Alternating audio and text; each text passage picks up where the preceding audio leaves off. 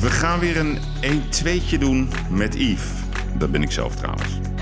Dat we gewoon moeten zorgen dat er meer woningen, koopwoningen in Nederland zijn. Wordt Funda verkocht straks? Wat is de kans dat dat mij ook serieus geld gaat opleveren? Wat was, was het totale resultaat in 2019? Ik zou dolgraag Funda willen overnemen. Maar je hebt twee partijen nodig om, uh, om te dansen. Welkom bij een nieuwe aflevering van een 1-2'tje met Yves. En dat ben ik. En dit keer in de podcastserie Uitblinkers. En dat zijn mannen en vrouwen die het verschil maken. Vorige week had ik als gast Boy Ramsehai. Hij is uh, de machtigste speler in Nederland op het gebied van online verkoop van cannabiszaadjes. En als eigenaar van RoyalQueenSeeds.nl is hij schathemeltje rijk geworden met de verkoop, ja, hoe moet je het zeggen, van wiet. En dan online. Um, hij is op weg naar het miljardairschap, zegt hij, of denkt hij, of droomt hij. Maar wat je er ook van zeggen wil, het is een fenomenale ondernemer. En ik zou zeggen, luister een keer nog even rustig naar terug. Het was een uh, inspirerend en vermakelijk gesprek over succesvol ondernemerschap. Deze week is mijn uitblinker Quinten Schevenels. Hij is ondernemer, hij is investeerder, hij is specialist op het gebied van innovatie en groei. Hij is een uh, begenadigd spreker. Hij schreef een prachtig boek, Suits en Hoodies, over ondernemerschap. En sinds 2018 is hij de CEO van Funda. Wie kent Funda niet? Dat is de site waar we huizen kunnen bekijken, maar ook ons kunnen laten inspireren tot aankoop en eventueel tot verkoop. Hij begon zijn carrière ooit bij Randstad. Hij leerde de kneepjes van het vak van Frits Goldsmeding en heeft in de afgelopen jaren een mooi vermogen opgebouwd door te beleggen in aandelen, door te participeren in start-ups en fondsen.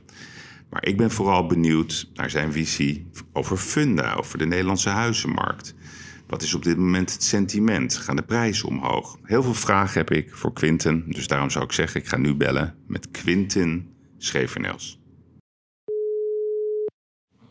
Ja. Goedemorgen, Quinten. Goedemorgen. Mooie naam, Quintin. ja, zeg het goed, Schevernels? Ja, helemaal goed. In ja. één keer. Nee, nee, ik ken wel Quincy Promes, maar dat is iemand anders. Maar wat, wat is dat voor een naam? Quintin, heb ik nog nooit eerder gehoord. Ja, je, je, hoort het nu wel wat vaker bij jonge kinderen. Maar goed, ik ben niet meer echt jong. Nee. Uh, ja, geen idee. Mijn ouders hebben dat, uh, volgens mij, mijn moeder vertelde ooit dat ze in de, in de auto naar het ziekenhuis zat voor een uh, controle, zeg maar, toen ik in de buik zat. En toen, toen hoorden ze die naam voorbij komen. Oké, okay, nou. Ja, normaal is het, het staat voor, de, de Quintin staat zeg maar voor de vijfde normaal gesproken. Maar ik ben oh, de ja. eerste ja. thuis, dus dat klopt ook niet echt. Ja, Quintin, dat klopt. Nee, voor wie het niet weet, jij bent uh, de CEO van Funda, de bekende huizensite van Nederland. En daarvoor heb jij um, ja, allerlei hele spannende dingen gedaan. Vooral uh, op uh, digitaal gebied met als specialisatie. Uiteenlopend van uh, de persgroep tot de Telegraaf. Nou, daar ga ik je straks allerlei vragen over stellen. En je hebt het mooie boek geschreven, Suits en Hoodies. En nou is mijn vraag, ja. mijn openingsvraag aan jou. Ben jij een suit of ben jij een hoodie? Ja, absoluut een hoodie. Ja, want? Ja, ja, ja, ja. ja. Nou ja, A, omdat ik echt geen pakken draag. Nee. En uh, de suits ook een beetje staan, uh, niet alleen in mijn, mijn boek, maar uh, in algemene zin.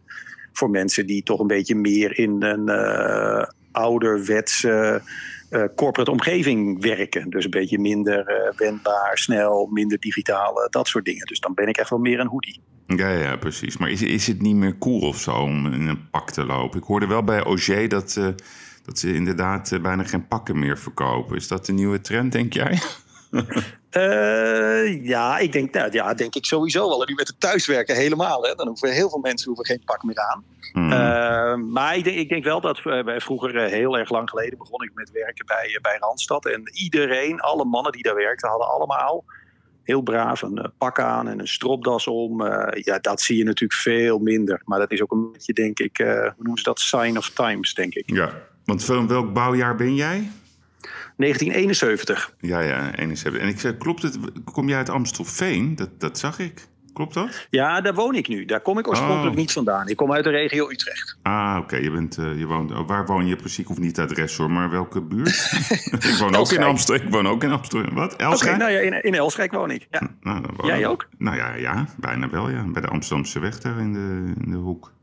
Oh, heel grappig. Nou, dan, dan, dan wonen we waarschijnlijk dus dicht bij elkaar. Nou, we hebben heel veel overeenkomsten. Ik las ook dat je voor, voor fanatieke Ajax-liefhebber bent. Je ging helemaal ja, je dak bij de 1-4 uh, tegen Real Madrid uit.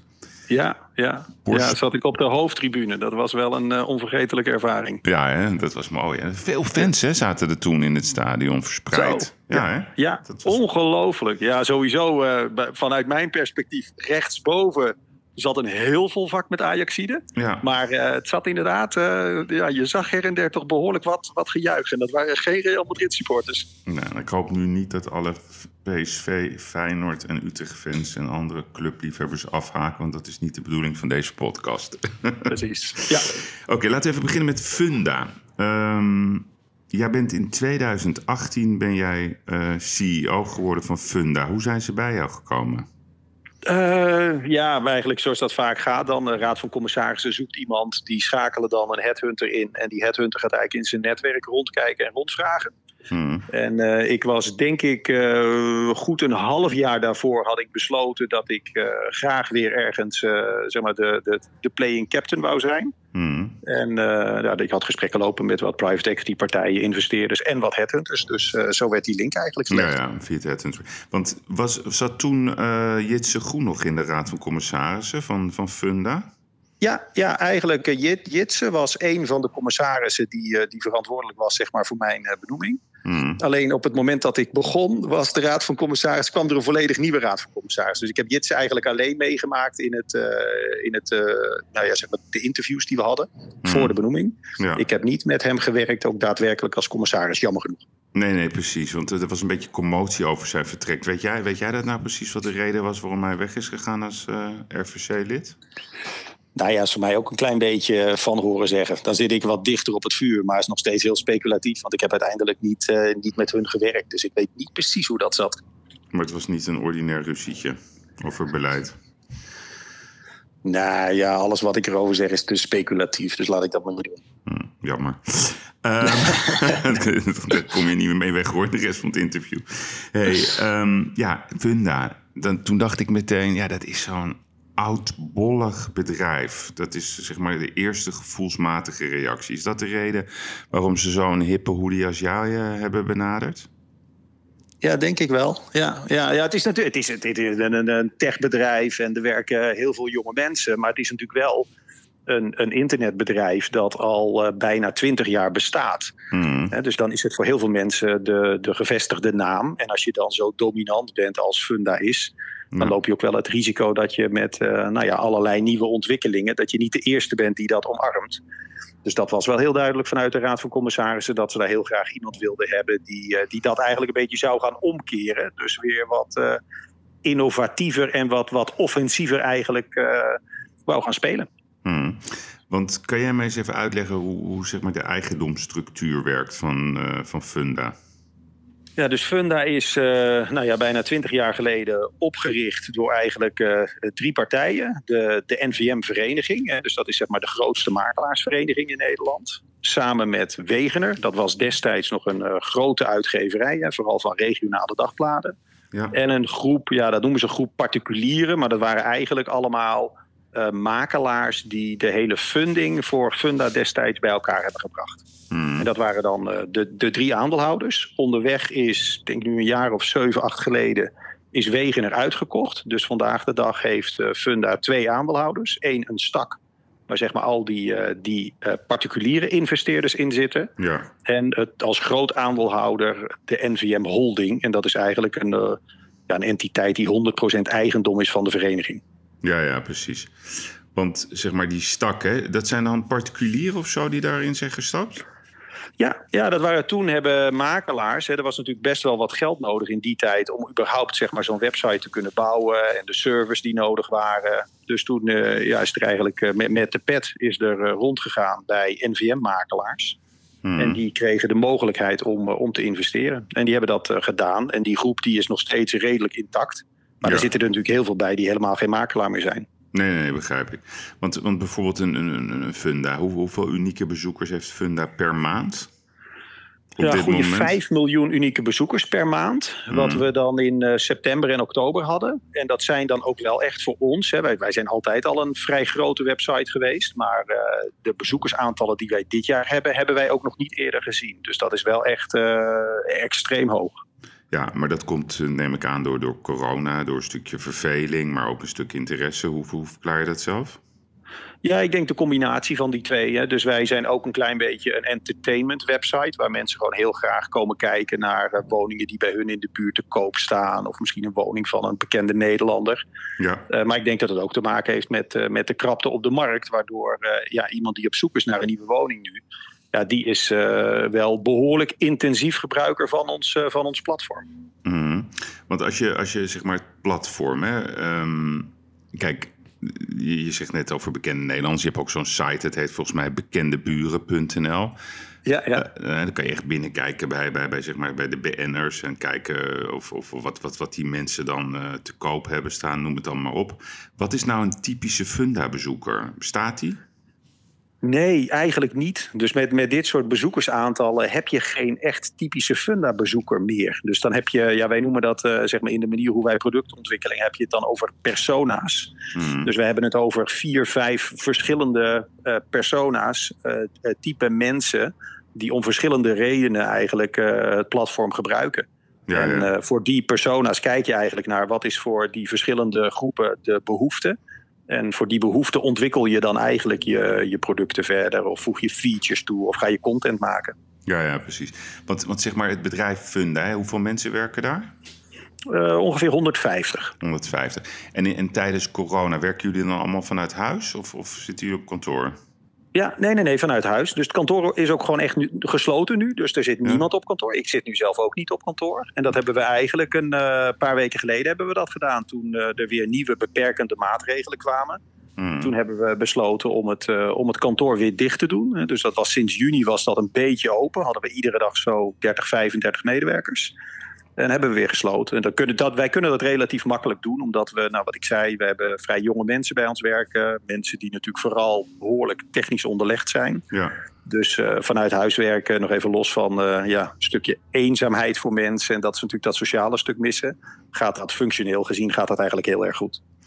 En, en zeg maar het, het, het businessmodel van Funda. Hè? Volgens mij kost het iets van 379 euro inclusief BTW om een advertentie te plaatsen. Hoe werkt het precies, het, het businessmodel van Funda?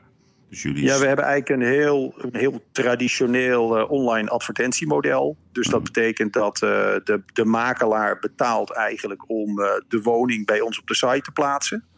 En dan hangt het er een beetje vanaf of je daar bijvoorbeeld uh, nog een uh, plattegrond bij wil hebben. Of dat je video erbij wil hebben. Of dat je we hebben speciale advertentieposities helemaal bovenaan de zoekresultaten. Ja, dan kan je het een beetje meer, wij noemen dat altijd meer exposure kopen. Hmm. En dan wordt het wat, wat duurder. En dat is nou, heel grof. 75% van onze omzet komt uit dat, voor dat soort advertentieproducten. Hmm. En daaromheen hebben we dan nog een aantal partnerships met partijen die ja, gewoon in dat ecosysteem rond onroerend goed zeg maar, willen adverteren. Dus dat zijn uh, energiebedrijven, dat zijn uh, banken met hypotheken, ja. verzekeraars, uh, precies. Ja, ja, precies. Want, want leg dat eens uit. klopt dat ongeveer dat je ongeveer 379 euro betaalt voor een advertentie? Nee, dat varieert enorm. Dus dat hangt er heel erg vanaf uh, ja, zeg maar, of je gewoon een basisadvertentie wil hebben... of dat je een advertentie wil hebben die altijd bovenaan staat. Wat je mm. ook ziet is dat hè, de consument uh, betaalt dit aan de makelaar... maar daar komt natuurlijk ook heel vaak fotografie bij. En dan ja. komt er een fotograaf bij je langs, die maakt foto's. Dus ja, dat, dat varieert echt van makelaar tot makelaar. Ja, ja, maar dat gaat dan van... wat is het duurste, duurste zeg maar... Uh object wat je kan wegzetten bij jullie? Oh, als je alles erop en eraan zou doen, ja. nou, dan ga je denk ik uh, particulier, ga je denk ik naar, zit je toch al wel 700, 800 euro kom je dan wel. Ja, ja, precies. Dus zeg maar van, van 300 zoveel euro tot, tot 800 euro. Ja, maar dat is dan dus niet altijd inclusief hè, de fotografie en het inmeten en dat soort dingen. Ja, ja. Want als je kijkt naar de cijfers, hè, jullie hadden in het eerste halfjaar van 2019 hadden jullie 18 miljoen euro omzet, uh, 6,5 miljoen euro winst. Wat, wat, wat was het totale resultaat in 2019? 2019 was ongeveer een 36 miljoen euro omzet. En dan een, iets meer dan 16 miljoen EBITDA. Oké. dat zijn cijfers overigens. Als iemand daar interesse in heeft, dat publiceren wij keurig netjes op de website. Dus ik zeg ook daarmee niks wat, wat we in het publieke domein verder niet, uh, niet delen. Maar dat zijn een beetje onze cijfers. Ja, ja dat zijn mooie cijfers. Hè. En, en, ja, en als ze hebben gewoon een heel mooi gezond bedrijf. Ja, en als je kijkt naar 2020, is, uh, zien we dan een omzetstijging? Nou, ik denk dat we een beetje vergelijkbaar uit gaan komen met wat we uh, afgelopen jaar hebben gedaan. En daar hadden we natuurlijk toen de eerste lockdown kwam, uh, zat de schrik bij ons ook wel behoorlijk in de benen. Toen had ik niet kunnen voorspellen dat we op hetzelfde niveau uit zouden komen. Nee, nee, precies. Maar dus je verwacht dit jaar een, een, een omzet van om en nabij de 36 miljoen. En wederom een winst van? Ja, ook zo rond de 16 miljoen weer. 16 miljoen winst. Ja, maar dat, zijn, dat zijn wel, wel fenomenale winstcijfers. Hè? Als je dat eh, als je marge technisch bekijkt, zeg maar zo bijna 45% eh, winst, zeg maar, uh, bruto marge op je omzet. Dat is wel, wel imponerend. Ja, ja, nou kan ik me voorstellen dat dat natuurlijk in, heel veel takken van sport uh, zijn de marges uh, totaal anders. Maar dit is wel in de tak van sport waar wij zitten, is dat internationaal zijn dat ook wel de marges waar je aan moet denken hoor. Dus dat is niet dat wij daar nou exceptioneel goed in zijn. Uh, als je een hele uh, succesvolle marktplaats hebt, een platform, hmm. dan, dan moet je ook echt wel in staat zijn om dit soort marges te maken. Ja, ja precies. Want zeg maar, jij bent begonnen in 2018. Hè? Wat, wat zijn zeg maar, de, de belangrijkste wijzigingen die je hebt doorgevoerd binnen Funda sinds jouw komst? Nou, er zijn, ik denk de belangrijkste wijzigingen waren in eerste instantie een aantal interne wijzigingen. Dus we, hebben, uh, we waren een bedrijf wat, denk ik, toch een beetje vanuit de luxe van die sterke marktpositie uh, erg intern gekeerd was. Dus ook heel erg georganiseerd op functioneel niveau. Hè. Dus dan moet je voorstellen een technische afdeling, een productafdeling, een marketingafdeling en een salesafdeling. Hmm. En een van de veranderingen die ik heb doorgevoerd is dat we daar uh, klantteams van zijn gaan maken. Hè. Dus dat we een, een team hebben dat zich volledig richt op de productontwikkeling. Voor wat wij dan noemen, een van die persona's, de serieuze zoeker. En dat is dan een team van technische mensen, productmensen, marketingmensen. En wat hebben die met elkaar gemeen? Dat ze heel erg denken vanuit de specifieke behoeften van die klantgroep en daar samen producten voor ontwikkelen. Nou, hetzelfde hebben we dan bijvoorbeeld voor de groep makelaars. En wat je eigenlijk doet door die organisatie anders in te richten, krijg je ook een hele andere focus in het bedrijf.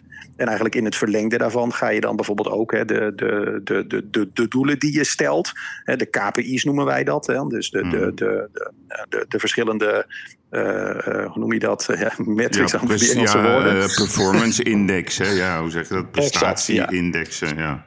Nou ja, die ga je dan ook anders stellen. Hè. Dus daar eh, zijn we bijvoorbeeld, hebben enorme stappen gemaakt met de manier hoe wij uh, klant- en gebruikerstevredenheid onderzoeken. Heel gedetailleerd om heel erg te achterhalen op welke vlakken zijn klanten en gebruikers nou heel tevreden over ons en waar niet. En dat we dus ook heel duidelijk die klantteams de opdracht geven om juist die tevredenheid, om die enorm te verbeteren. Ja, ja, precies. Want uh, zeg maar, uh, om, om zoiets te bereiken heb je een bepaalde cultuur nodig. En is, is, is zeg maar de cultuur nu binnen, binnen Funda, is dat nu een hoodie-cultuur, om het zo maar te noemen?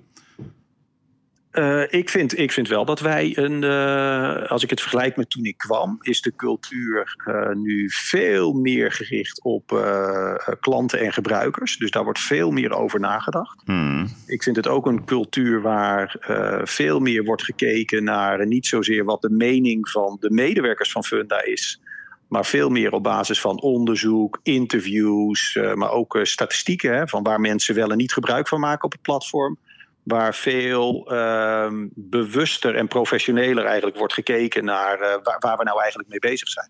Ja, nee, maar hoe doe je dat? Hè? Want kijk, jij in, dat, in jouw hoek, hè, dat, van, van, van Soet naar Hoodie, heb je het ook heel erg hè, over, over, over het centraal stellen van, van, van en het product, maar ook die klantbehoeften. Wat wil de klant?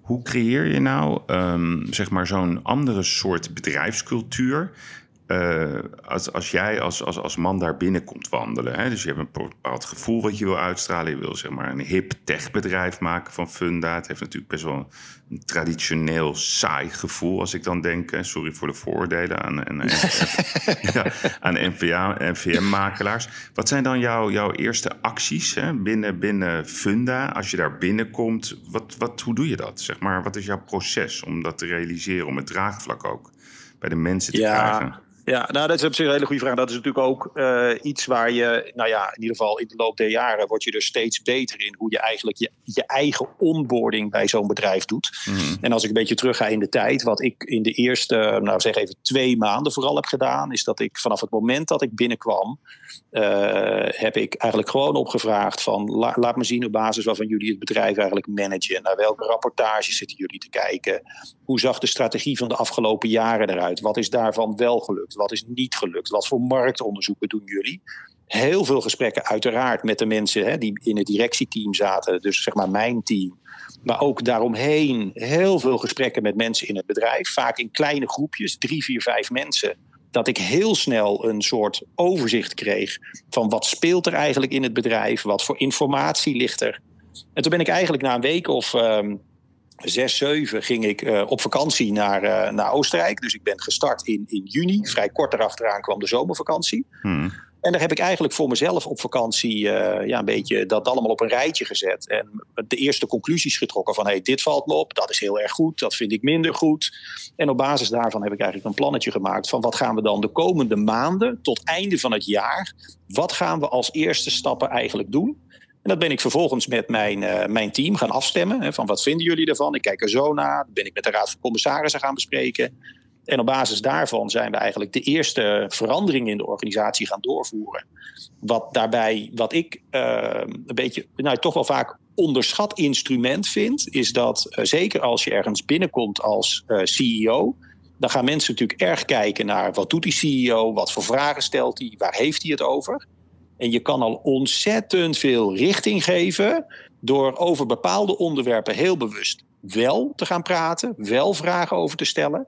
En een aantal onderwerpen, andere onderwerpen die je minder belangrijk vindt, dus ook gewoon helemaal geen ruimte op de agenda te geven. Hmm. En als jij dan over bepaalde onderwerpen, als ik heel veel ga praten over klanten, hoe kunnen we dat beter doen? Als ik ga zeggen in rapportages wil ik zien hoe het gaat met de klanttevredenheid, dan gaat een bedrijf zich toch best wel snel vormen, zeg maar, naar die onderwerpen. Hmm. En als je dan kijkt in de organisatiestructuur zelf, hè, kies jij dan bepaalde mensen uit waar je op focust? Dus bijvoorbeeld eh, in een vorige podcast die ik had uh, met Erik de Vlieger, had hij het over het ongelofelijke belang van een supersecretaresse. Uh, ik kan me voorstellen dat jij, jij kiest toch ook binnen je onderneming bepaalde players uit waar je zegt: Oké, daar wil ik me op focussen. Dat zijn mijn, mijn uitblinkers. Hè? Het is de podcast van de uitblinkers. Hoe doe je dat? Is dat een soort gevoel, ervaring, scannen? Wat, wat is jouw, jouw uh, modus daarvoor? Ja, ja, dus er zijn, uh, er zijn een paar dingen zeg je, die, die je daarvoor gebruikt. Ik, ik weet nog goed, op de eerste dag dat ik bij Funda begon, op 1 juni 2018, uh, zat ik een halve dag met, uh, met, met mijn HR-manager Ilse. Hmm. En ik had daar een hele lijst met vragen gesteld. En dat was eigenlijk allemaal bedoeld om goed zicht te krijgen op wat voor talent hebben we eigenlijk in het bedrijf. Wat zijn de cruciale posities? Hoe goed zijn de mensen zoals ze daar zeg maar presteren? Maar dan allemaal vanuit het perspectief van de HR-manager en dus opgebouwd met de beoordelingen die die mensen hadden gehad. Hmm. Vervolgens ben ik dat natuurlijk in die weken daarna ben ik dat zelf gaan toetsen.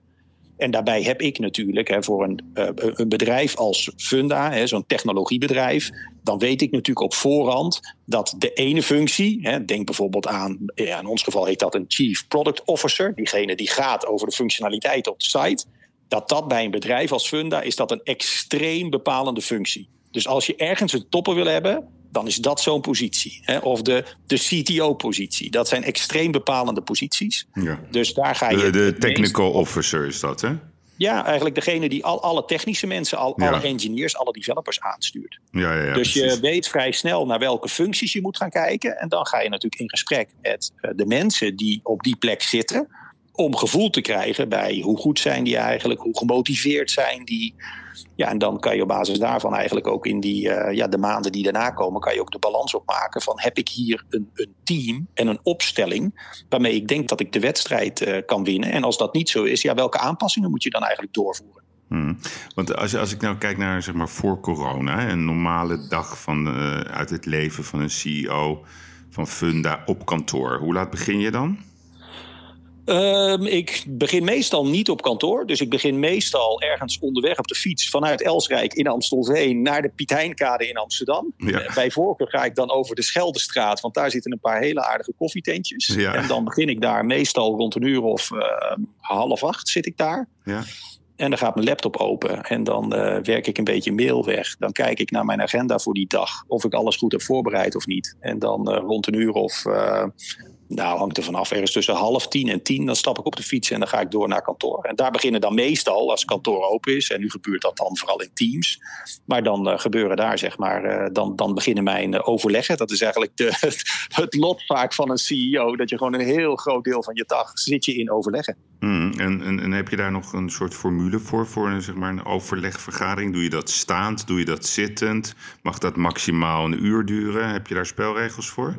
Uh, ja, ja, maar dat varieert wel een beetje van het, uh, van het onderwerp. Hè. Dus nu toevallig vanmiddag hebben we ons, onze maandelijkse meeting met het uh, managementteam van Funda. Dat is, dat is echt een hele middag. Dus dat, dat is wel echt een lange meeting. Maar goed, dan, dan daar hebben we ook veel, veel onderwerpen op de agenda staan. Mm. Maar we hebben bijvoorbeeld normaal gesproken op maandag hebben we een wekelijkse, dat noemen we dan een, een check-in. Dat is echt maximaal een uurtje. Praten we elkaar even bij wat er speelt. Mm.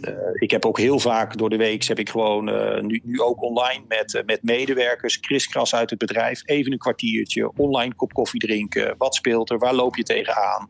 Maar kunnen soms ook wat langere meetings zijn. Ja, ja. Hey, en, en even terug naar, naar, naar zeg maar het, het, het, het Funda-model. Hè? Daar, daar, ja, ik spreek best wel vaak uh, allerlei soorten makelaars. En, en, de vraag die best wel vaak speelt is: um, hebben NVM-makelaars nou een andere positie op Funda dan bijvoorbeeld de VBO-makelaar? Dat is best wel een politiek gevoelige vraag. Dus met andere woorden, hoe onafhankelijk is Funda eigenlijk? Nou, Funda is natuurlijk opgericht door die NVM-makelaars. Ja, ja. En in de eerste, denk zo, eerste zeven, acht jaar... Hmm. konden ook alleen maar NVM-makelaars advertenties plaatsen ja. op het platform. Hè. Dus uh, als jij een andere makelaar was, uh, VBO of Vastgoed Pro... Dat, dat kon gewoon helemaal niet. En dat is volgens mij in 2008, 2009 is het platform eigenlijk open gegaan voor alle makelaars. Hmm. Vandaag de dag kunnen alle makelaars op het platform plaatsen. Er is ook geen verschil zeg maar, in het algoritme dat wij gebruiken om de zoekresultaten te sorteren. Dat is volledig gebaseerd zeg maar, op de voorkeur van de consument die aan het zoeken is. Hmm. Dus daar zit geen weging in dat de ene makelaar zwaarder weegt dan de andere omdat het een grote makelaar is of omdat hij onderdeel is van de branchevereniging A of branchevereniging B. Ja, nee, maar ik vraag dat eigenlijk, hè, want je ziet dat, kijk, uh, Funda heeft best wel een hele dominante positie in Nederland. Uh, jullie zijn, zijn, bijna, bijna monopolist. Volgens mij uh, na jullie komt ja.nl van, van jouw vorige werkgever, De Telegraaf. Als ik het goed heb. Die zijn toch nummer twee in Nederland als huizensite? Ja, het varieert een beetje. Hè. Je kan natuurlijk ook kijken naar. Uh, Google speelt ook een vrij dominante nee, rol zeg maar, in het zeker. zoekproces. Je hebt dan uh, je hebt ja.nl, je hebt uh, Huispedia, je hebt Huislijn, ja. je hebt Pararius, een beetje meer op huur. Dus er zit, er zit van alles, maar je hebt gelijk. Wij zijn wel, als je kijkt naar het aanbod dat we hebben, de naamsbekendheid en traffic, zijn wij wel absoluut zeg maar, de marktleider in ons segment. Ja, nee, precies. Maar waarom ik het vraag, hè, dus ik weet nog voor jouw tijd waren het best vaak rechtszaken ook tegen Funda over de monopoliepositie. Ik, ik, hoop dat het nu wat rustiger is bij de, bij de rechtbank. Ik weet dat niet, maar ik vraag het jou maar. Nee, die, al die zaken zijn gesloten, dus dat is oh, heel duidelijk. Okay. Daar is Funda is in het gelijk gesteld. Okay, uh, maar... zelfs een hoger beroep geweest. Ja, dus oké, okay, maar het is nooit goed. Zeg maar. Het is nooit goed natuurlijk, hè, al, dit, nee, al dat gedoe. Nee, maar het is nu, nu is dat rustig dus. Ja, um, zeker, ja. Ja, dus wat mijn vraag eigenlijk is... Uh, hoe kijk jij zelf hè, naar uh, de ontwikkeling van de markt? Hè? Dus bijvoorbeeld, er is een nieuwkomer, Roxel. Ik weet niet of je daar al van hebt gehoord. R-O-X-X-L-E. Um, je hebt Jaap, maar je hebt ook natuurlijk de, de Amerikaanse techpartijen die Nederland wel degelijk in het vizier hebben. Hoe kijk jij daarna? Zeg maar de toekomst van uh, online huizensites. Gaat Funda zijn monopoliepositie verliezen? Nou, ik, ik, hoop dat zeg maar, die belangrijke rol die wij nu kunnen spelen voor gewoon mensen die een woning willen kopen of verkopen, dat wij die natuurlijk kunnen, kunnen blijven spelen. Maar een van de dingen die we dan wel moeten doen, is dat we natuurlijk, hè, waar we al over begonnen, we moeten zorgen dat we die positie ook gewoon uh, verdienen. Dus ik denk dat er heel veel functionaliteit is die wij uh, eigenlijk onze bezoekers niet zouden mogen onthouden, maar die we vandaag de dag nog niet altijd op de site hebben. Hmm, dus ik denk, zoals? kijk, Zoals? nou, ik, ik vind bijvoorbeeld als je kijkt naar onze, de zoekfunctionaliteit die wij hebben bij ons op de website. Uh, dat is, en dat is op zich redelijk logisch voor een bedrijf dat langer bestaat. Daar zit nog veel onder de motorkap, veel verouderde technologie.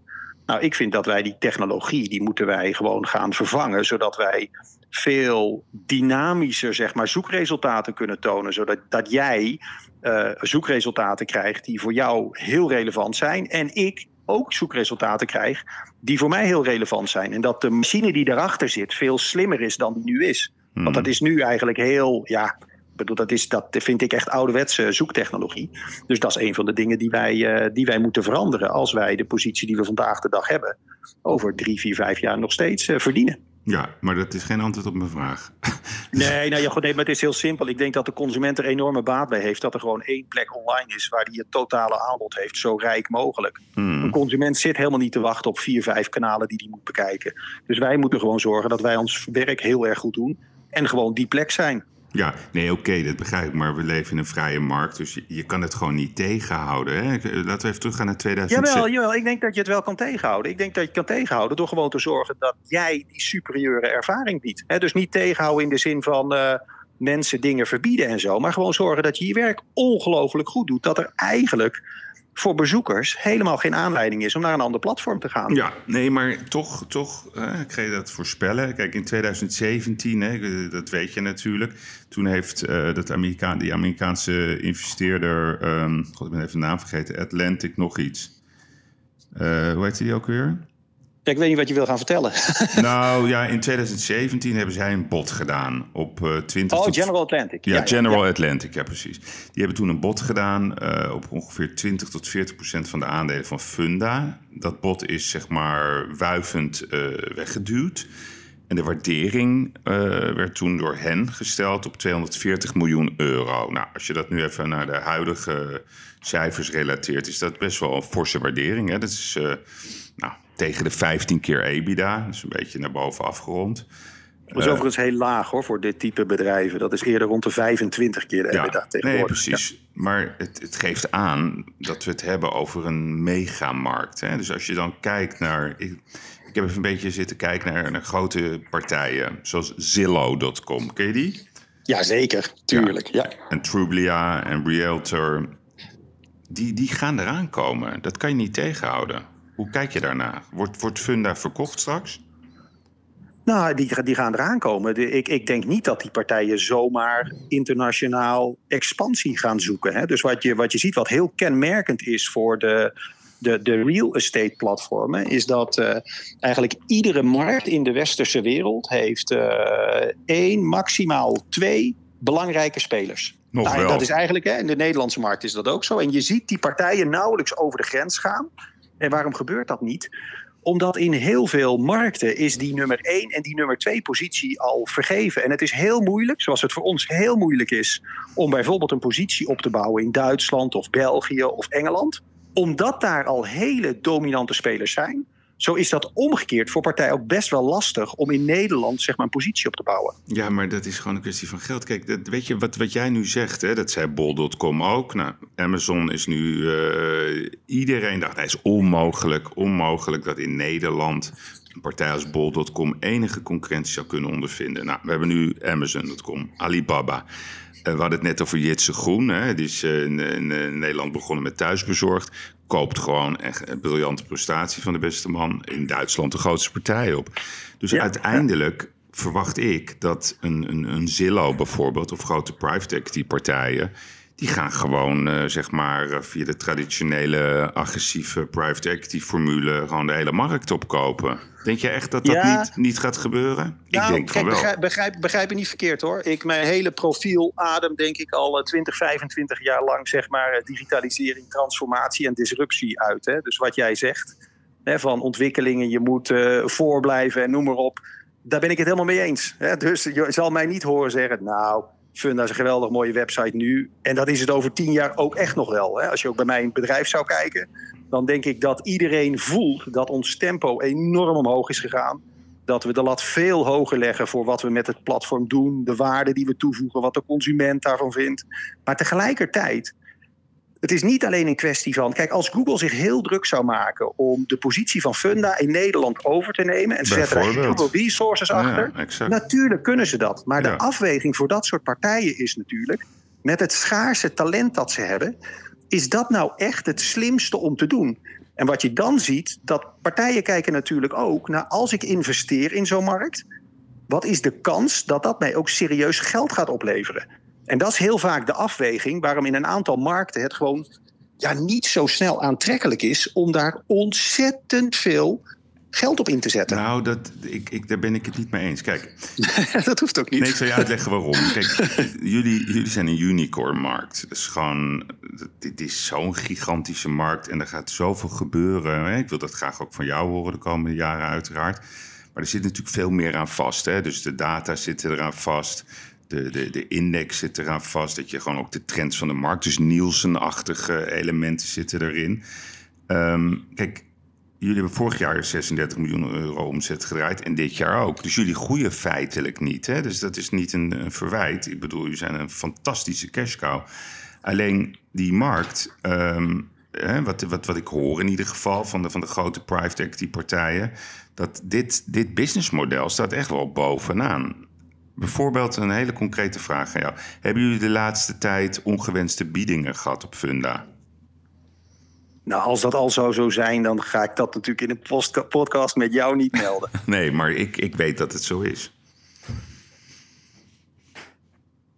Ja, je, je kan speculeren wat je wil. Daar, daar heb ik eerlijk gezegd niet veel op te zeggen. Nee, maar het is geen speculatie. Dus, dus het lijkt me... Kijk, eh, je ziet ook wel dat sommige MVM-partijen zeggen... ja, nee, weet je, we gaan geen koffie drinken met iedereen. Dat roepen ze wel eens.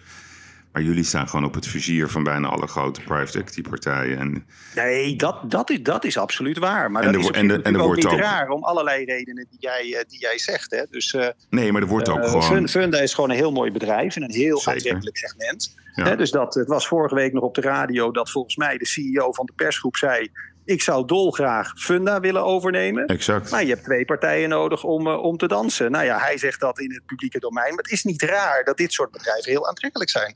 Nee, maar goed. Um, dus dus, dus ja, jij noemt nu de persgroep, hè? Maar ik denk dat je in de andere mediahoeken natuurlijk ook heel goed kan, kan, kan zoeken wie, wie zeg maar, jullie in het vizier hebben. Dus wat ik me een beetje afvroeg, is dat ook de reden waarom, waarom jij hier zit? Uh, kunnen wij, uh, verwacht jij de komende drie jaar een exit? Dus verwacht jij dat Funda zeg maar naar een uh, nieuwe investeerder gaat? Dat vind ik een hele normale, plausibele vraag. Ja, heel eerlijk gezegd, dat is uiteindelijk natuurlijk niet aan mij. Hè. Dus dat is aan de aandeelhouders. Nee, maar verwacht jij dat? Verwacht jij nee, dat? Nou, nee, dat zou, zou, ik oprecht niet weten. Zou ik oprecht niet weten. Ik verwacht niet dat dat op korte termijn gaat gebeuren. Als je verder dan twee, drie, vier, vijf jaar kijkt ja, dan weet ik dat niet. Dat is volledig afhankelijk van uh, wat de aandeelhouders willen. Kijk, voor mij is het allerbelangrijkste dat de strategie zoals die er ligt, wat denk ik een hele goede en interessante strategie is, hmm. dat we de middelen en de ruimte hebben om die uit te voeren. Nou, dat hebben we. Daarmee kunnen we het bedrijf sterker maken. En dat is, uh, dat is waar ik me dan vooral op richt. Ja, maar jij zegt dus tegen mij, je speculeert niet. Maar um, als ik gewoon jou heel erg gewoon concrete vraag stel, ligt er op dit moment een heel concreet bod op de aandelen van Funda.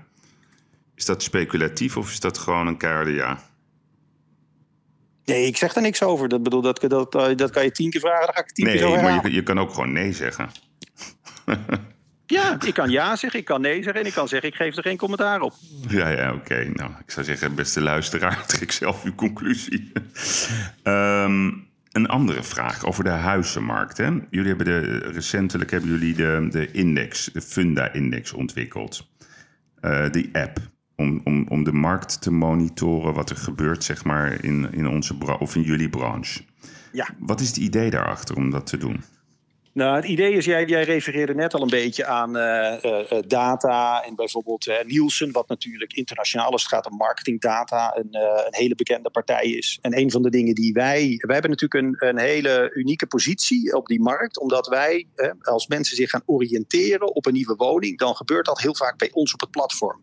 Dus wij hebben al langere tijd gedacht van hoe kunnen wij nu met de data die wij hebben, meerwaarde bieden eigenlijk aan makelaars, overheden, consumenten. Hmm. En uh, de Funda Index is voor ons eigenlijk een heel belangrijk instrument daar. Die hebben we dan vorige week hebben we die voor het eerst gepresenteerd.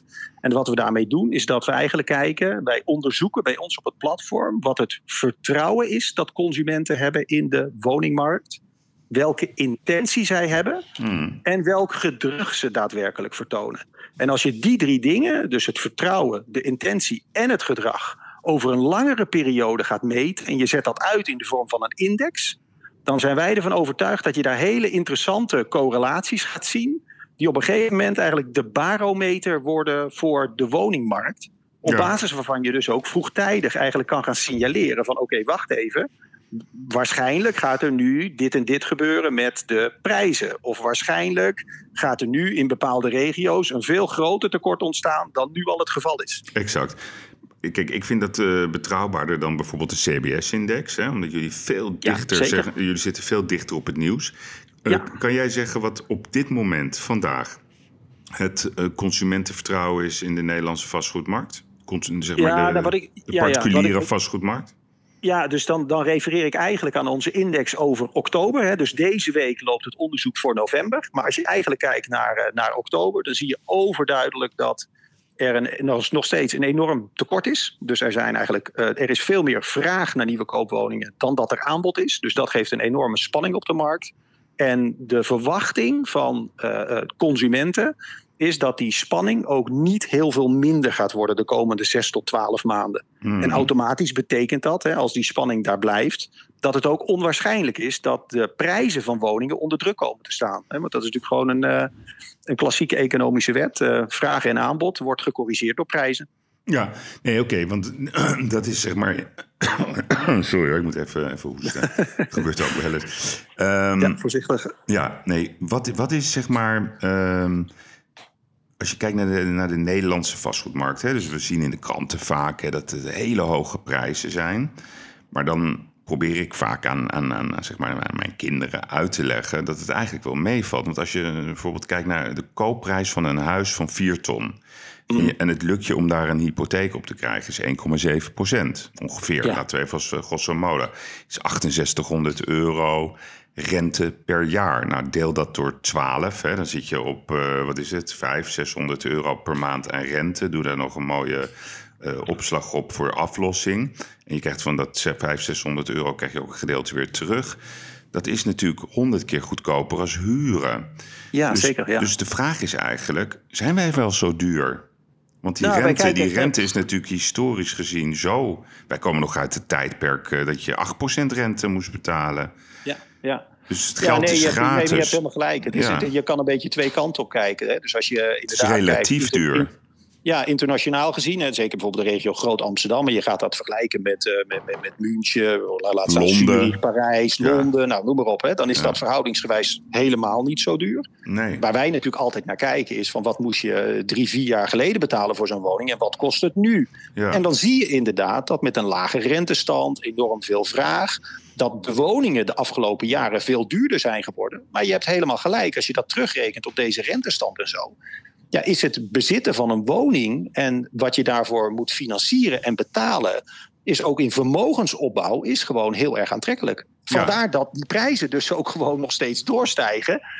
Uh, maar ja, goed, de voorwaarde is natuurlijk wel, je, je moet wel je financiering rondkrijgen. Hè. Je moet wel uiteindelijk het winnende bod kunnen doen. Dus dat maakt het niet heel makkelijk voor mensen om aan een woning te kopen. Nee, exact. Nee, maar dat is natuurlijk een hele interessante. Want daar, daar, ik vraag dit omdat, omdat ik vind jullie een dusdanig interessante organisatie dat jullie ook best wel invloed hebben en zouden kunnen hebben op het overheidsbeleid. Um, Dus de politiek geeft ons altijd het idee, ja, de prijzen zijn extreem hoog en het is belachelijk. Nou, je kent wel alle cretologieën, maar het zou veel beter zijn om uit te leggen, vooral aan de jeugd, dat het historisch laag is. Als je uitrekent wat hun maandlast is. En ze zouden een oplossing moeten bedenken, vooral, vooral voor jongeren.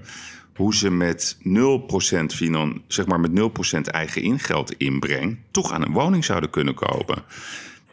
Ehm, is het niet ook jullie taak om bijvoorbeeld te pleiten voor jongeren die net uh, de markt opkomen of bijna klaar zijn met studeren, dat die hele andere uh, uh, financieringsfaciliteiten zouden krijgen om toch aan die woning te kopen? Ik denk dat dat voor iedereen goed is. Ja, ik denk dat, bedoel, dat, dat is één van de assen waar je over kan denken. Maar ik denk dat er eentje is die nog veel belangrijker is. En dat is dat we gewoon moeten zorgen dat er meer woningen, koopwoningen in Nederland zijn. Dus dat, mm. dat is echt het onderliggende probleem. Is echt dat er gewoon veel te weinig koopwoningen zijn. Dus, dus wat je ook doet daar. Dat je het voor starters aantrekkelijk maakt. Ja. Uh, dat lijkt mij een prima idee. En misschien moet je ook weer denken aan. Hè, vroeger toen ik jong was, had je bijvoorbeeld premie A-woningen. En er waren bepaalde mensen die mochten dat wel en niet komen. Nou, dat soort ideeën exact. is denk ik hartstikke goed. Maar onderaan de streep, Meer woningen. er zijn gewoon veel te weinig koopwoningen. Maar dus je, als je echt, nee, prima. Maar hoe gaan we dat, dat doen moet dan? je oplossen. Nou, vertel maar. Jij bent uh, de baas van Funda. Die, dus jij bent betrouwbaar. Zeg het maar. Hoe gaan we meer kopen? Ja, maar hoe dan? Overheid. Dus ja, hoe... dat is gewoon de overheid. Ja, gewoon ik, maar een deltaplan maken, hoe je dit kan doen. Kijken naar gebieden, waar kan je veel gaan bouwen. Zorgen dat vergunningen snel worden afgegeven Exact. om dat te gaan doen. Ja. Zorgen dat de bouw die je daar gaat doen, dat het heel goed aansluit bij behoeften die mensen hebben. Nou, daar kunnen wij, daar kunnen makelaars een enorme rol in spelen. Ik denk dat wij veel beter weten waar mensen op zoeken dan de overheid dat zelf weet. Hmm. Dus zorg dat je bouwt wat mensen willen. Ja, en dan moet je gewoon uh, dat, dat gaan financieren. En Nee. juist hè, in een e- economisch wat lastigere tijd, waar je weet dat dit tekort er zo is, Ja, klopt. ja, dan, dan, dan moet je die handschoen oppakken. Ja, maar dat gebeurt op de een of andere manier niet. En wat, vind, wat is de, voor jou de periferie waar zo snel mogelijk gebouwd moet worden? Dus bijvoorbeeld Oeh. Amsterdam. Kijk, eh, je kan wel weer in Amsterdam gaan bouwen, maar je kan ook gewoon kiezen voor de randgebieden. Ja, ik denk dat dat sowieso, hè, ook wel meer met, eh, met remote werken, wat wij op de site ook zien, veel meer behoefte aan eh, ruimte, tuin, extra kamer, noem maar op. Dat het denk ik ook heel goed is om daar op een andere manier over na te denken. Dus daar heb je inderdaad veel gebieden die daaromheen zitten. Hmm.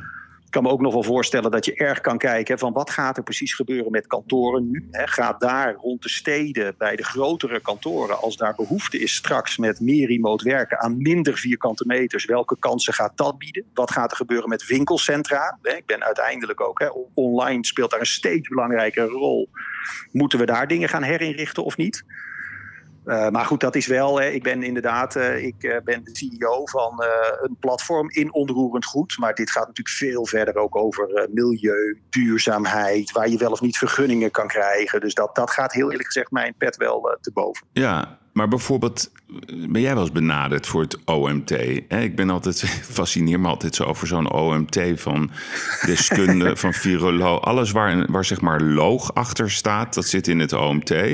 En Ja. alle, aan alles waar ER achter staat, eh, dat wordt nooit benaderd. Dus ondernemer, investeerder, nou ja, zo kan ik er nog wel dertig be- be- Ja, ja, ja, benoemen. ja. Nou, het, OM, het OMT ben ik niet voor gevraagd. En ik denk ook dat ik daar, zeg maar, niet, eh, daar heb ik niet zo heel veel toe te voegen. Maar wat ik wel absoluut, eh, hè, als de overheid serieus werk wil maken van zo'n deltaplan, om gewoon te kijken van wat is nou precies de vraag op de woningmarkt? Hoe kunnen we dat langer termijn gaan invullen? Eh, noem maar op, dat absoluut, en of ik dat ben of een van mijn Nee, collega's, maar je, je wordt er... Je, ben- moet je funda een ja, plek aan tafel Ja, geven. grappig, hè? Maar dus, dus, dat is niet gebeurd. En ook in Amsterdam zeker niet door onze lieve burgemeester Femke Halsema. Ook niet gevraagd tot op heden. Om mee te denken. nou ja, wij, nee, nee, maar het is nee, toch... wij- Nee, maar even... Wij worden heel weinig voor dat soort dingen Ja, gevraagd. Dus misschien dat de Funda-index daar ook wat verandering Nee, in kan brengen. Dat mensen zich realiseren dat wij heel veel informatie hebben. Ja, ik vind het echt, het verbaast me iedere keer weer. Hè. Dus eh, we hebben dan een burgemeester. Een van de eh, hoofdproblemen in Amsterdam is toch wonen. Jongeren, eh, noem het allemaal op. Prijzen die omhoog gaan. Eh, nou, er, is veel, veel, zijn veel vragen over. Nou, dan hebben we eh, Lauren, hoe heet die? Evans, hè, die in Amsterdam zich altijd best wel scherp opstelt. Waarom bel je dan niet gewoon met de baas van van, van een bedrijf dat alle informatie heeft, dat waarschijnlijk ook nog ideeën heeft, om te zeggen, joh, kom eens even meedenken over het beleid van Amsterdam van de komende tien jaar op het gebied van huizen. Die vraag is nooit gesteld, hè, aan jou? Nee, ik heb die vraag nooit gekregen. Nee. Bizar. Misschien mijn voorgangers, misschien dat die ergens anders verloren nee, is. nee, nee, nee. Het lijkt wel of ze het niet willen of zo. Ik hoop dat ze luisteren, de gemeente Amsterdam. Het lijkt me een heel goed idee dat ook mensen zoals jij betrokken worden zeg maar, bij de herontwikkeling van onze stad. Want als je even kijkt, even een voorspelling van jou. Hè? Hoe, hoe zie jij zeg maar, de, de prijsontwikkeling van, van vastgoed in, in, de, in de grote steden de komende vijf jaar? Durf je daar een uitspraak over te doen? Ja, met, natuurlijk met een enorm voorbehoud over economie en dat soort dingen. maar ik kan mij niet zo heel goed voorstellen als de rente zo laag blijft... en als we gewoon kijken naar hoeveel krapte er is... en hoeveel daarvan echt structureel lijkt... Hmm. Uh, ja, dan, dan kan ik me niet voorstellen dat die, uh, dat die prijzen over vijf jaar lager zouden zijn dan ze vandaag de dag zijn. Dat nee, kan ik me niet voorstellen. Nee, dat denk ik ook. Maar wat verwacht je? Noem eens een, een percentage, 5% groei per jaar? Uh, als je over zo'n periode van vijf jaar zou zeggen, dan zou ik, ik weet het niet, zo tussen de 3 en de 5 procent of zo. Ik denk dat dat vrij normaal is. Dat zal het historisch ook wel een beetje zijn. Ja. Dus dit is een markt, als je gewoon uh, ja, een beetje decennia terug gaat kijken, dan is dit eigenlijk met wat ups en downs, is dit een redelijk voorspelbare markt. Ja, ja, precies. Dus eigenlijk een hele stabiele markt uh, om in te investeren met een verwacht uh, rendement toch van 3 tot 5 procent in de komende vijf jaar. Dat is geen, geen rare voorspelling, toch? Nee, dat denk ik niet. Nee, Dan ga je eigenlijk relatief betrouwen. Ja, een beetje als we volgend jaar een hele rare situatie krijgen met uh, een derde lockdown, enormische impact. Ja, god, dan ga je misschien een klein beetje een daling krijgen, maar uiteindelijk uh, middelt dat ook wel weer uit op de lange termijn. Ja, hey, en, en tijdens, je, hebt, je, geeft best wel vaak lezingen, en dan heb je het over, over de grote techbedrijven. En dan heb je het eigenlijk over hoe zij naar de toekomst kijken. Dus zij, zij beredeneren hun, hun businessmodellen vanuit wat gaat er gebeuren in de toekomst. Hoe denk jij dat de huizenverkoop in 2025 zal gaan? Uh, 2005. Nou, als, als, als, je het me toestaat, dan, dan spring ik liever naar 2030. Omdat 2025 loop je altijd een beetje het risico als je drie, vier, vijf jaar vooruit kijkt, dat het dan relatief meevalt. En als je ietsjes verder gaat kijken, dat je dan in één keer enorme veranderingen ziet. Mhm. Dus ik denk dat uh, we dan sowieso veel meer informatie nog dan nu online beschikbaar hebben. Zeg maar om gewoon je huiswerk heel goed te doen als je een woning wil kopen of verkopen. Ik denk dat de hele flow die erachter zit, hè, van al die papieren, hypotheken, notaris, noem maar op, dat zal allemaal geautomatiseerd zijn. Dus dat is veel makkelijker geworden. Uh, en dat gaat daardoor dus ook veel, uh, veel sneller. En dat haalt ook heel veel onzekerheid voor koper en verkoper daarmee uh, weg. Dus ik denk dat het veel efficiënter zal gaan. Ja, maar zeg je dan het einde van de notarissen? Over tien jaar? Eh, nee, dat, dat denk ik niet per se. Maar de rol van de notaris wordt daardoor wel anders. Maar goed, dat geldt denk ik in, uh, in vrijwel iedere bedrijfstak. Doordat die digitalisering zeg maar, zo door blijft gaan. Ja, moet iedereen zichzelf de vraag stellen: van wat betekent het eigenlijk voor mijn producten en mijn dienstverlening? En dat zal voor een notaris ook zo zijn. Hè? Dus misschien zijn er minder die veel meer aan de adviseringskant zitten. Hmm. Uh, maar in ieder geval veel minder, zeg maar ja, dat noem ik altijd gewoon uren waarin je overeenkomsten zit, uh, zit te kopiëren. Ja, dat, dat gaat natuurlijk door digitalisering allemaal veranderen. Ja, maar denk je dat echt? Want kijk, ik heb ook, je, je, hebt zelf in de, in, in, in, in, in, bij, bij de persgroep gewerkt, bij de Telegraaf. Ik bedoel, in 2000, hè, Mind Hughes, 20 jaar geleden, werd ons door toch wel echt wel verschillende profeten voorspeld dat de krant als fysiek product niet meer zou bestaan in 2010. Nou, we zijn nu 20 jaar verder en hij ploft nog steeds op de mat. Met plezier, uh, moet je zeggen. Ja. Kijk, ik denk dat het menselijke contact, dus zeg maar gewoon iemand het bieden op huis, het onderhandelen, het aftikken, dat zeg maar dat in een bepaalde uh, prijsmarkt, hè, dus dan noem ik toch de, de markt boven de 1 miljoen euro, dat zal toch niet gaan digitaliseren? Dat de nee, nee, nee, nee, nee, maar dat zeg ik ook helemaal niet. Nee, nee, nee, maar ik denk de processen worden veel makkelijker. Ja, maar wat dus bedoel je daar dan mee? Wat bedoel nou je dan ja, bijvoorbeeld de, de, de, de, de papieren romslomp die er vaak omheen zit. Dat, dat kan veel makkelijker. Hè? Dat je nog fysiek ergens naartoe moet om een handtekening te zetten. dat hoeft natuurlijk straks helemaal niet meer. Nee, Maar ik ben er absoluut van overtuigd hè, dat bij de aanschaf van een woning... en niet alleen boven de miljoen, ook gewoon goedkoper... dat is een enorm belangrijk besluit. Dus als jij daar online je oriëntatie hebt gedaan ik denk dat je dan enorme behoefte hebt om gewoon met een expert te gaan zitten. En gewoon in gesprek te gaan over wat betekent dat voor mijn situatie? Wat verwacht jij, jouw eigen adviseur, bij zo'n belangrijk besluit? Oh, daar, daar, ik denk dat daar is over vijf jaar en over tien jaar nog steeds behoefte aan. Nee, maar, maar dat ben... is natuurlijk wel anders dan het uh, zeg maar tien jaar geleden was. Hè? Dus er zit wel een verandering dan ja. in de dienstverlening, in dit geval van, van de makelaar. Nee, dat klopt. Nee, maar wat ik bedoel, kijk, jij zegt, ik zeg dus, hè, je trekt hem zelf uh, tien, vijf jaar verder, dus naar 2030. Wat jij zegt eigenlijk, van ja, ik verwacht dat dan zeg maar het hele administratieve proces volledig gedigitaliseerd is. Nou, dat denk ik ja, wel dat dat waar is. Ja. Oké, okay, maar dat, ja. dat vind ik, dat is niet mijn vraag. Mijn vraag is, hoe denk je dat de huizenverkoop anno 2030 zal gaan? Dus niet, ik, niet de afwikkeling ervan, maar de, de concrete verkoop. Gewoon de, de, dus hoe gaat zeg maar het proces over tien jaar van huis naar koper? Van huis naar verkoper. Hoe gaat dat, denk jij? Hoe gaan nou, we dat, denk, hoe gaan we dat je, zien? Dat je, ja, ik denk dat je. Uh, ja, jij gaat je oriëntatie, doe jij uh, doe je online. Doen we uh, zoals, nu ook al. Doen we, we nu, ook, nu ook al doen. Ja. ja. dus dat is niet veel anders. Je zal Nee. wel wat meer gaan doen met virtual reality erbij. Ja, ja. je zal in gelegenheid zijn, virtual reality zal interactief zijn. dus je kan daar in gesprek gaan met, met de makelaar of de verkopers. Je zal meer informatie kunnen krijgen van de buren, wie het eigenlijk zijn. Misschien wel in gesprek gaan met de buren. ja, precies. Je zal uh, waarschijnlijk online je bieding kunnen doen. Hè? Dus dat dat ook niet meer uh, zeg maar, een toch wat gesloten proces is. Dat zal allemaal wat transparanter en wat sneller gaan worden. Je kan in één keer daarbij uh, schakelen naar de hypotheekadviseur of de bank. Dat wordt, het wordt allemaal gewoon veel, veel, veel makkelijker, veel sneller. Ja, ja dus wat, wat eigenlijk wat je zegt, hè, is dat in de toekomst, wat we nu al hebben met Google Earth, hè, dat je vanuit, hè, vanuit de satelliet kan je gewoon kijken hoe een huis van boven eruit ziet. Dat we in de toekomst bij wijze van spreken achter onze computer zitten of achter de tv. En we klikken en we zien het huis helemaal van binnen. We zien mensen, de buren zeggen wat over. We zien bijvoorbeeld waar je lekker eh, een broodje half om kan halen in de buurt. Welke sportscholen er zijn. Dus de hele ja. omgeving krijgen we gepresenteerd op een digitale manier. En jij noemde net, hè, niet iedereen weet wat augmented reality is. Ook dat je gewoon echt gewoon met, met VR-technieken gewoon binnen kan kijken in dat huis. Dat je gewoon echt helemaal mee wordt genomen.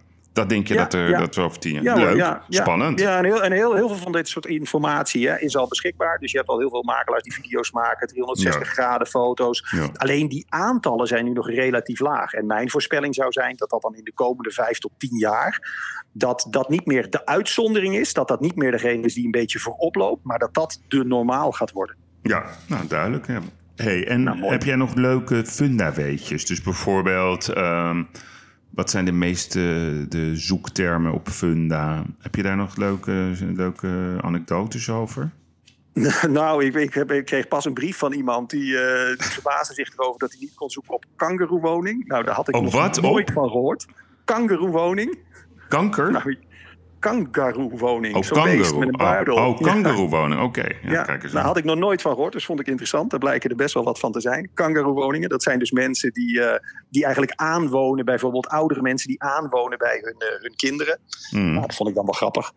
Ook wel een grappige. We hadden, eh, wij, wij gaan zeg maar onze, onze site migreren naar een nieuwe omgeving. Dat betekent dat je dan een aantal uren gaat je site uit de lucht. Dan moeten wij natuurlijk kijken wat is het minst schadelijke moment om dat te doen. En dan zit je naar de statistieken van de website te kijken. En dan kom je erachter dat zelfs in het weekend, echt midden in de nacht, wij nog steeds hele hoge bezoekersaantallen hebben. Dus dat het voor ons om een onschuldig moment te vinden om de site even twee of drie uur uit de lucht te halen. Dat is vrij ingewikkeld, want uh, ja, gewoon eigenlijk continu wordt de site gebruikt. Ook midden in de nacht hebben wij gewoon duizenden, duizenden, duizenden bezoekers. Ja, maar er zit ook een heel groot voyeuristisch uh, element aan. Hè? Even kijken wat de buren in de verkoop hebben. Ja, ja, gewoon even binnen Ja, maar dat kijken. gaat dus gewoon continu door. Hè? Ja, dat is natuurlijk overdag en in de avond is dat meer dan midden in de nacht. Maar dat vind ik ook typisch. Ik noem dat wel eens eh, vaker op mijn Twitter-account Funda Facts. Dat zijn gewoon wel, uh, wel, wel grappige dingen om af en toe te zien. Ja, nee, zeker. Hey, en dan, uh, zeg maar, met alle informatie die je hebt en, en, bekijkend hoe belangrijk zeg maar, de woningmarkt is voor de Nederlandse economie in al haar facetten. Verwacht jij een economische crisis in 2021? Uh, ja, denk ik wel. Ja? Ja, ja, denk ik wel. En dat waarom? kan niet uitblijven. Waarom? Uh, nou, er, is zo onwaarschijnlijk veel overheidssteun nu. Hè, waardoor, uh, ik hoorde het vanochtend op de radio ook. We hadden in oktober het minste aantal faillissementen in de afgelopen 21 jaar. Ja. Ja, dat is natuurlijk heel kunstmatig wat er nu gebeurt. Hè? Banken die flexibel zijn met afbetalingen van leningen, eigenaren van uh, kantoorpanden die coulanter zijn, overheid die zwaar subsidieert.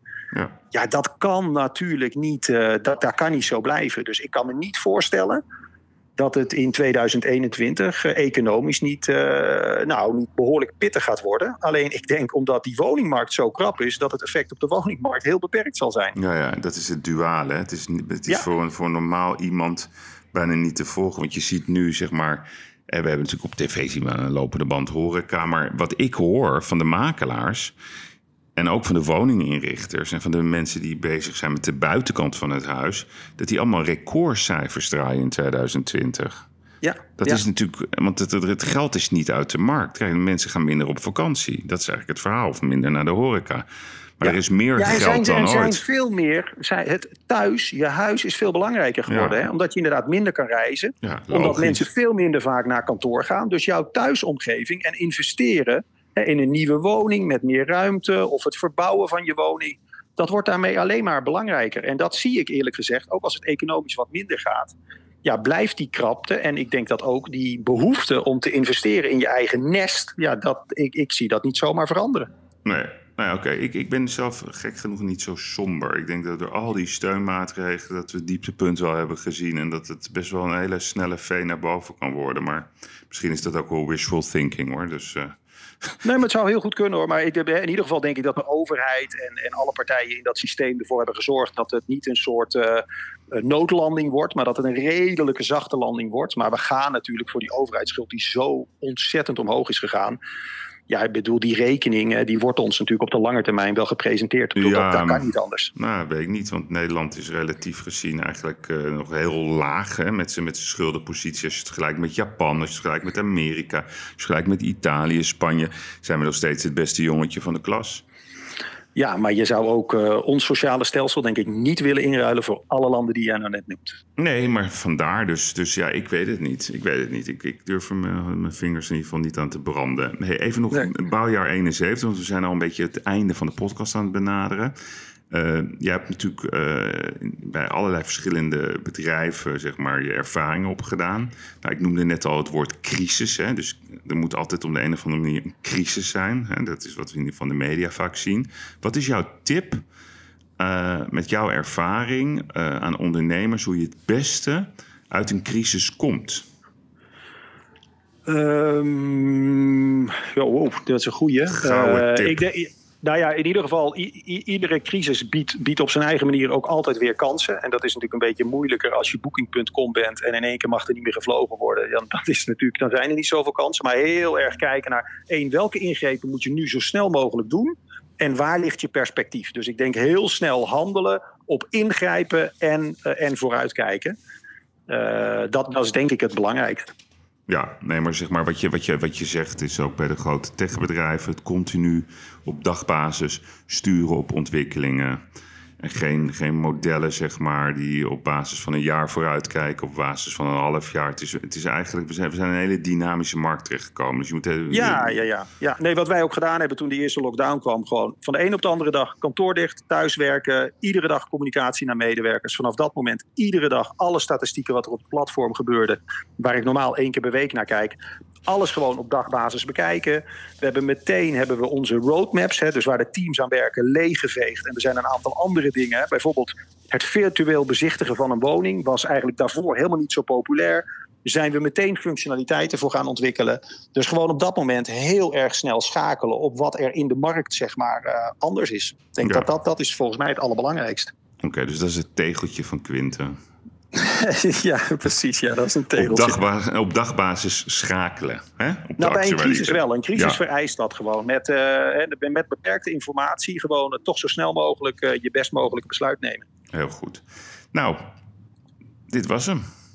Nou, goed zo. Was heel, heel boeiend. Vond jij het ook leuk? Ja, ik vond het leuk. Ja, ja, ja, nou ja, god, je, je bent uh, bijzonder uh, goed ingevoerd, denk ik, in de markt van, uh, van onroerend goed. Dat merkte ik links en rechts aan je vragen. dus dat vind ik eigenlijk wel, wel leuk. Ja, en, en ben ik nog iets vergeten of wil je nog ergens op terugkomen? Uh, nee, eigenlijk helemaal niet. Ik denk dit was. Uh, we hebben over allerlei dingen gesproken. Er zijn heel veel onderwerpen waar we ook nog over zouden kunnen spreken. Maar uh, de, de, tijd is op. Dit lijkt me mooi zo. Dat doen we misschien een andere keer. Heel erg bedankt voor je, voor, je, voor je medewerking en een mooie dag. Oké, okay, goed Bedankt. Bye bye. bye bye. Dank voor het luisteren. Dit was de uitblinker van deze week. Komende vrijdag ben ik er weer met een nieuwe podcastshow The Gigs. Dan bel ik altijd met mijn vaste compaan Erik de Vlieger live vanuit Portugal. En dan bespreken we het nieuws van de week. En we hebben waarschijnlijk deze week weer heel veel te bespreken. En volgende week ben ik er weer terug met een nieuwe gast in de serie Uitblinkers. En ik wens u een hele mooie week.